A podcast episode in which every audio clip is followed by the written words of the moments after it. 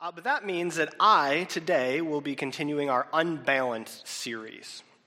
And our topic for today is ignoring the impact that the past has on your present.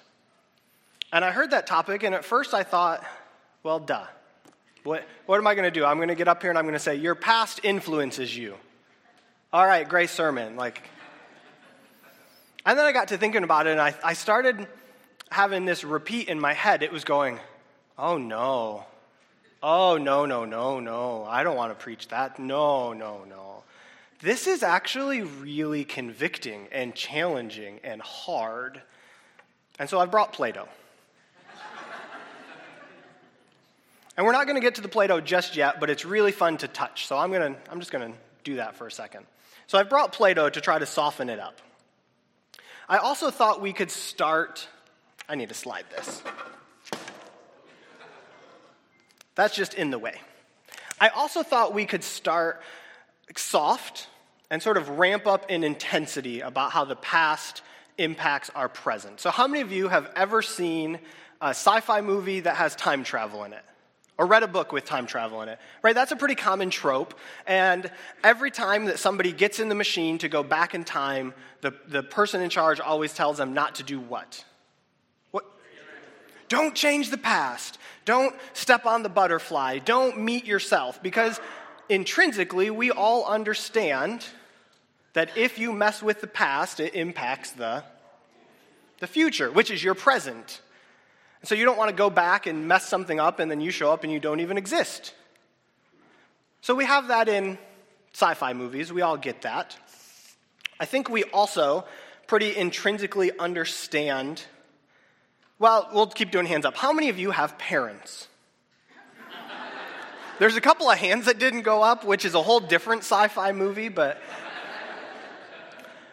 if you have parents, how many of you have ever had that terrifying moment where you realize you are acting like your mom or dad? Where that, yes, where that phrase comes out of your mouth and it's almost an out of body experience, and you're watching yourself and you're just going, no. And if you're not, maybe you're not old enough yet that you've actually started acting like your parents, but I bet that means you've had the moment where your parent has done something to you and you say, I will never do that to my kids. I will never say that. I will. And then, sure enough, down the road, you have that out of body experience and you're your parent. Right? So we're ratcheting up in intensity here. Oh gosh. For those of you who have kids, who have your own children, have you ever been observing your own children? And they do that same absolutely annoying thing that your spouse does, that their mother or father. Have you ever seen that annoying habit in your own kids? and then, of course, if we're ratcheting up in intensity, have you ever have you ever had to look your kid dead in the eye and punish them for acting like you? Where do you think they got it from? So we know, we get it. Intrinsically, we understand that the past impacts our present, that our family life that we grew up in impacts our present, that the location of the country or the world that we were accidentally born into impacts our present. And luckily, I will say luckily because I like my in laws, luckily, my in laws were over yesterday. And I got to pick Trisha's brain, my wife's brain, and her mother's brain about how do you two act like each other? And how do you act like your grandma? And how, so I have this whole list of mostly approved stories of how my wife's family has impacted each other. Felt like a golf swing there. That's probably not what a golf swing looks like, right? My family didn't play golf. So, so I want to I wanna keep doing some safe ones. I want to get everybody sort of involved and comfortable with this idea that your family has intrinsically shaped you in ways you might not even understand. And I find that in the, the confines of a marriage relationship, that those get put in our face a lot because I'm a very different person than Trisha, and she's a very different person than me. And that's okay, but it doesn't feel great. So I grew up in trailers. We lived in trailer parks, um, totally normal, some nice ones even. But one of the things I never had growing up was a basement. We had very nice garages. Sometimes we would build our own pole barns in the backyard. Uh, they would they'd be great, often insulated, often with all of this space for storage. That's just something you need to know about me for this story is garages where the sa- it's the safe space to store your stuff. Trisha, my wonderful, beautiful wife, who I love very much, if that is not clear by the end of the sermon, I'm sorry to you, and I love her very much. We're just different. Trisha always grew up with a basement. And her garage that her family had, they had a very large garage, was a place where her dad would keep all of the broken, nasty, oily stuff. And so now we live in a house with no basement. And I am totally at home. I feel comfortable. I, I offer to take totes full of clothes out to the garage all the time, and she just looks at me and goes, It's not where clothes go. That's not safe. It's not, and it's not because either of us are being rational. It's because my family had an impact on me and it had an impact on her. Food. How many of you all have food preferences? Things you like to eat, right? This, so many of these are like, y'all get to put your hands up. It's easy. Trisha's family is super weird, by my estimation. They will take, this is also really good. I'm glad that she introduced me to this, but it freaked me out the first time. They will take corn on the cob, they'll boil it, they'll stick the little corn things in it, you know, so you no, no, no, eat it. So I'm at their house when I'm dating Trisha, I'm having dinner, and I ask for the butter. Because I butter my corn on the cob. How many of you put butter on your corn on the cob? I re- like hands up, right? They look at me like I am insane, and they slide me a jar of Cheez Whiz.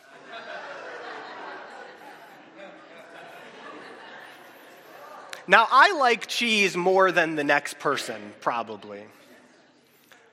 But it's not cheese. Amen.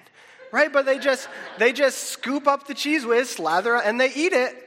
And I'm trying to impress Trisha, and I'm trying to impress her mom and dad because she's super cute, and I'm in high school, and she's like, you get it. You eat weird stuff to impress people. It was delicious. But to them, that was just normal. That's just what their family did. Let me look through my list here. All right, one more, one more, and then I have so much Bible to share with you all today, it's going to blow your mind. So, Trisha whom I love and is great and is beautiful and she's awesome, absolutely 100% cannot be late to anything. She is the, and right? Some of you really like that. She, and having kids has just broken that out of her, right? Because kids are really hard. She is the epitome of if you're on time, you're late. If you're early, you're on time. Totally reasonable, totally rational, definitely an ideology. My family is not that. My family does not want you to be late, they want you to be punctual. So, one year, while we're still dating, maybe engaged at this point, we're going to Thanksgiving at my aunt's house. She's going to meet my family, and the invitation says dinner or lunch at 12:30 or whatever. I tell Trisha this, we make plans, and she's like, "We have to be there at 11:45." And we compromise. It's like, okay, we're going to be there at noon. We'll get there 30 minutes early. You can talk to people, but I'm trying to talk her out of it. Like, this is crazy. Why would you do this? The invitation says 12:30. We'll be there at 12:30. So we show up at noon, and my aunt pulls me off to the side, and she's like, "Do you know how rude you're being right now? What do you? What do you do? We're not ready to meet her. We're not ready for you to be. The invitation said 12:30. Why are you here at noon?" And Trish and I were both a lot less confident back then, so she's just like crying in the corner. I'm like, I don't know. Do you want us to leave? But if we were to show up exactly on time for Trisha's Thanksgiving, they would pull her aside and say, Don't you care about us? Why, why are you being so rude right now? Sorry. And I'm not even making the point that her family's right or my or whatever. You might have your own opinions on that, but the point I'm trying to make, the thing that I want you all to glom onto right now, is that your past has changed who you are in the present in ways that you might not even notice unless your spouse or your kids or your friends are putting it right in your face. So, Play Doh, right? Play Doh. This is you. And your past, your experiences, your life does things to you. So maybe your past has done this to you. Maybe your past has shaped you into what almost amounts to a bull. Maybe you're like my kids and all you make in Play Doh is like a snake, right? That's about as, that's about as talented as my Play Doh gets. But for some of us, for all of us, our past has done some weird things to us. If we start out with that sphere again, maybe your past has come along and made kind of a spiky bit that doesn't quite fit anywhere else. Maybe your past has come along and just taken a piece out. Maybe some part of you is nice and formed, and that's the side that you show everyone. Maybe that's the side you show yourself, because to look back here at this spiky, weird, hole ridden, nobody wants to see that. You don't want to show that to anyone. And eventually, you work off just enough of these rough edges that you kind of look like everybody else. And you kind of forget that all of this back here is still you. And then you hear this wonderful promise of Jesus, where he says, Come to me for freedom. Come to me to be new creation. Come to me to be born again. I love that promise. I feel like this is me. I suspect some of you feel like you've got some rough edges. And I hear that promise of Jesus and I think, oh, that's great. Jesus is just going to come along. I'm going to say I want to be new. And all of a sudden, I'm, I'm just, you know, pretend that's a nice sphere. We don't have all day. We just believe that Jesus has miraculously taken away all of our rough edges. I suspect you know that's not true, but let's look at some Bible stories. Because our ancestors had some trubs. Right from the get go, we have Eve and Adam, yes? Fine, upstanding humans of the new creation. Things are going well for some amount of time. And then a snake comes along and says, Hey, you want to be like God? And Eve goes, Of course I want to be like God. What's he keeping from me? She eats some fruit, Adam eats some fruit, and then God comes to them in the garden and this is when they've, you know, they've made their homemade fig leaf bathing suit and they're hiding in the bushes. And God, what does God say? God says, Hey, where are you? Adam, Eve, where are you at? And what are they doing? They're hiding in the bushes, going, Oh, I sure hope God doesn't see me. And then just a little while later, God says, What have you done? And Eve said, It wasn't me, the snake made me. Or Adam says, It wasn't me, Eve made me do it. And Eve said, It wasn't me, the snake made me do it. Right? Human, their first chance to take responsibility for something, and humans are hiding half naked in the bushes saying, It wasn't me, it was like that when I got here. and we're like, Okay, that's human nature. I get it, I get it. So let's jump one generation ahead with Cain and Abel. It's very, very similar. Brother kills brother, blood on the ground, hides the body somewhere, and God comes again onto the scene and goes, Hey, where's your brother? Do we really think God has no idea? I mean, we know God knows because we keep reading the story. Do we really think he didn't know Adam and Eve were hiding in the bushes? So Cain gets his opportunity. He can say, You know what, God? I messed up. Da, da, da. No, he says, Am I my brother's keeper? I, don't ask. I don't know where anybody is. One generation later, they're still just shirking responsibility. They're still hiding from God. Where do you think Cain learned that from? There's only like three other humans around right now.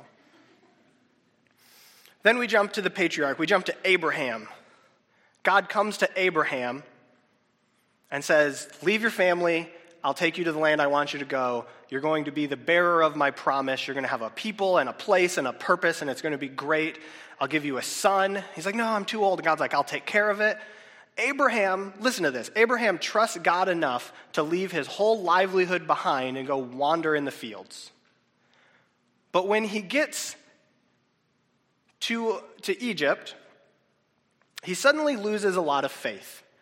And he says to his wife, Okay, I know this sounds weird, wife, but I need you to pretend to be my sister so that I can sell you into the king's harem so that he doesn't kill me.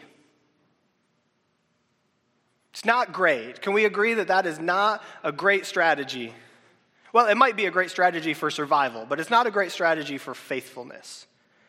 And the point isn't about Abraham. We're going to see his son copy this in just a second. So Abraham is so afraid, he says, uh, Yeah, marry, take, take my sister, give me lots of money. What's he do to Sarah at that point? I guess just like, peace out. Enjoy the harem, it's probably a good life. I got a promise to go fulfill. Okay, that happens. Abraham has lots of faithful stories, but that one happens. So then we get to his son. We get to Isaac. And Isaac has a wife, Rebecca, and these things happen again. They're about to travel. God says it's time to get moving, and they get to a place where people are wealthy. And do you know what his son does? Everybody just say the exact same thing. He does. He says, Oh, hey, wife, I'm going to need you to pretend to be my sister so nobody kills me so I can get through here, okay? And that, you know, you never get Sarah or Rebecca's reply to this plan.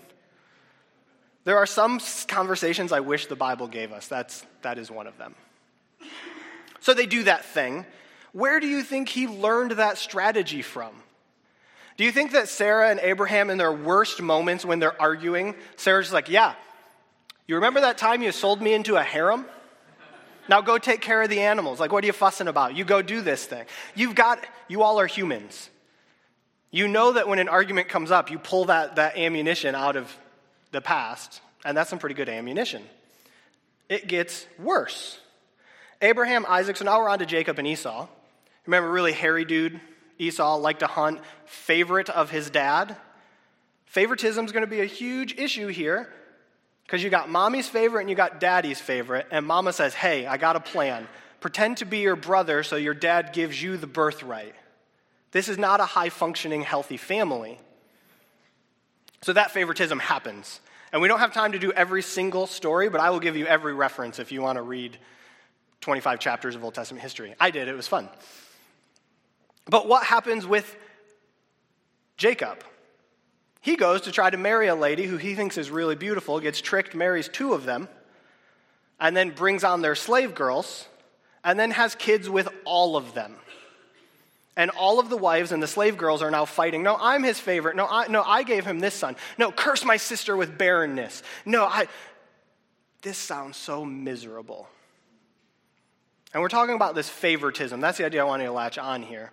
And do you think that that favoritism had an impact on those kids? Do you think it pulled parts of them in unhealthy ways? Do you think it impacted the way they thought about each other? You don't have to have an answer because the Bible tells us. So his favorite, Jacob's favorite, is named Joseph. And Joseph is a stuck up, cocky little boy who doesn't understand that his siblings all want to beat him up. Any of you youngest didn't realize that your siblings wanted to beat you up? You just thought you were like, hot, just great, the best stuff. Yeah, me too.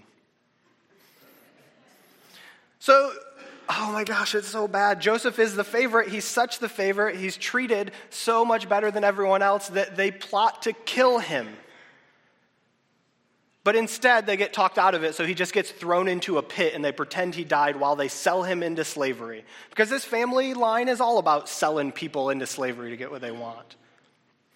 But I want you to think about what Joseph could have done. If you all could open up to Genesis chapter 50, it's the last page in Genesis. I believe it's page 44 in the Pew Bibles. Genesis chapter 50, verse 19. Joseph has every opportunity to take his crushed up Play Doh past and murder his family with it. They've wandered into Egypt at a time when he's in charge of almost everything and they don't recognize him, and they are begging for help. Oh, the times that I wish my siblings would be groveling in front of me so I could tell them no and slap them in the mouth. We had a lot of conflict growing up. But Joseph confronts his past in a much healthier way. Look at Genesis chapter 50, verse 19. But Joseph said to them, to his brothers, Do not fear. For am I in the place of God? As for you, you meant evil against me, but God meant it for good, to bring about to bring it about that many people should be kept alive as they are today. So do not fear. I will provide for you and your little ones. Oh, he's got like little nieces and nephews. Thus he comforted them and spoke kindly to them. Have any of you ever wanted to take revenge on your siblings? It's okay. Thank you. Thank you very much. One of the happiest days of my life is when I grew larger and stronger than my stepbrother and I beat him up for the first time after 15 years of getting beat up. We never fought again after that day. And I will remember that moment for the rest of my life because I am a terrible human being. But Joseph confronts his past. And there's more to that story where you see him working through it with, his, with his, the brother that liked him, the one that saved him. He works through it and he reveals himself and he says, It's okay.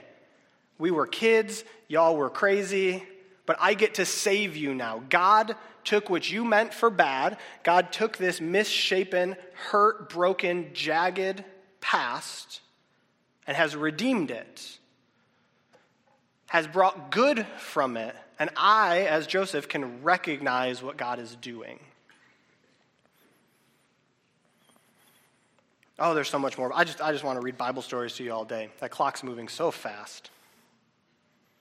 Do y'all remember Zacchaeus and the tree? I want to tell you one New Testament story.